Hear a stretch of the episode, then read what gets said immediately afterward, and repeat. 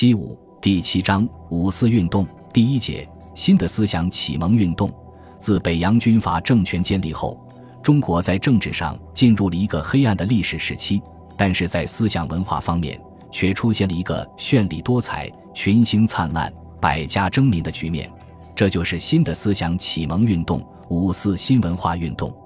五四新文化运动的前期，以反封建的文化革命为主要内容。而后期则导致了马克思主义在中国的广泛传播。这个运动的发生和发展，在近代中国历史上写下了辉煌的一页。